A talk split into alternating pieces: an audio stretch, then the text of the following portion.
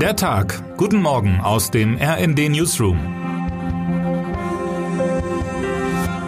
Es ist Donnerstag, der 24. November. Ein kleines Zeichen des Protests gab es dann doch. Als die Fußballer der deutschen Mannschaft sich gestern unmittelbar vor dem ersten WM-Spiel zum obligatorischen Mannschaftsfoto aufstellten, hielten sich die Spieler demonstrativ den Mund zu. Die Botschaft, der Weltfußballverband FIFA hat der deutschen Mannschaft einen Maulkorb verpasst. Statt des Eintretens für Menschenrechte durch die von der FIFA verbotene Kapitänsbinde mit dem One Love Symbol ist es nun also ein Protest gegen die FIFA selbst geworden. Die Spieler als Opfer ihres Weltverbandes Zumindest ist der Fußball nach den Ausflügen ins Politische mit dieser Geste gewissermaßen wieder in seiner selbstreferenziellen Blase angekommen. Man darf gespannt sein, ob der Fußballpate Gianni Infantino auch in dieser Geste noch einen Regelverstoß erkennt und Konsequenzen androht. Mit Punktabzug jedenfalls kann man der deutschen Elf keinen Schrecken einjagen. Sie hat nämlich keine Punkte. Deutschland verlor gegen Japan 1 zu 2 und steht nun auch sportlich in Katar vor einer schwierigen Situation. Der eh deutlich getrübten WM-Stimmung im Land wird das Resultat keinen Auftrieb geben.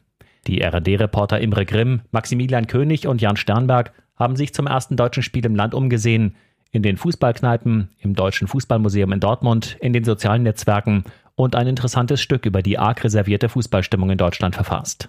In Berlin ist die Bundesregierung indes damit beschäftigt, die Baustellen, Ankündigungen und Streitereien der vergangenen Wochen abzuarbeiten und in Politik zu überführen. Gestern Abend einigten sich Bund und Länder auf eine arg geflatterte Version des Bürgergeldes.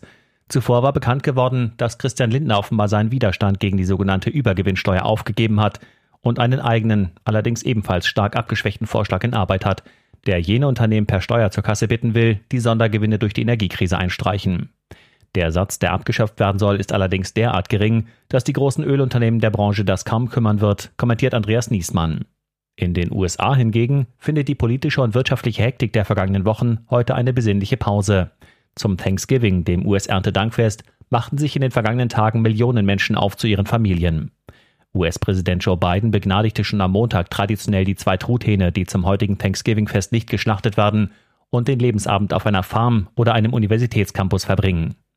Eine weitere Tradition am Thanksgiving-Donnerstag hat mit Sport zu tun, wie so vieles dieser Tage. Viele Amerikaner nutzen die Auszeit und schauen sich den ausgedehnten Thanksgiving Football Day an. American Football wohlgemerkt. Ganz ohne FIFA, Katar und Kapitänsbinden. Termine des Tages.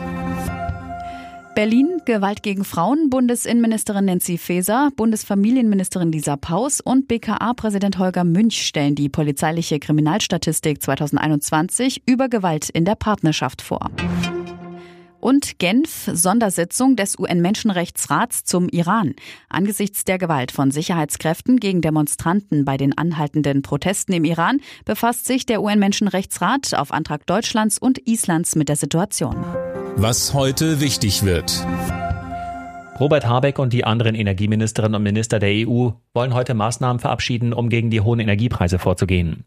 Es wird erwartet, dass sie sich auf ein neues Gesetz über gemeinsame Gaseinkäufe sowie schnellere Genehmigungsverfahren für Solaranlagen und andere erneuerbare Energienprojekte einigen. Auf der Tagesordnung steht auch ein von der EU-Kommission vorgeschlagener Gaspreisdeckel im europäischen Großhandel.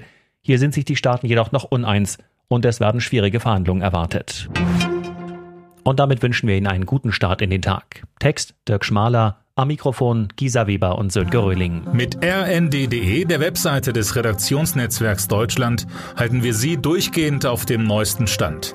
Alle Artikel aus diesem Newsletter finden Sie immer auf rnd.de slash der Tag.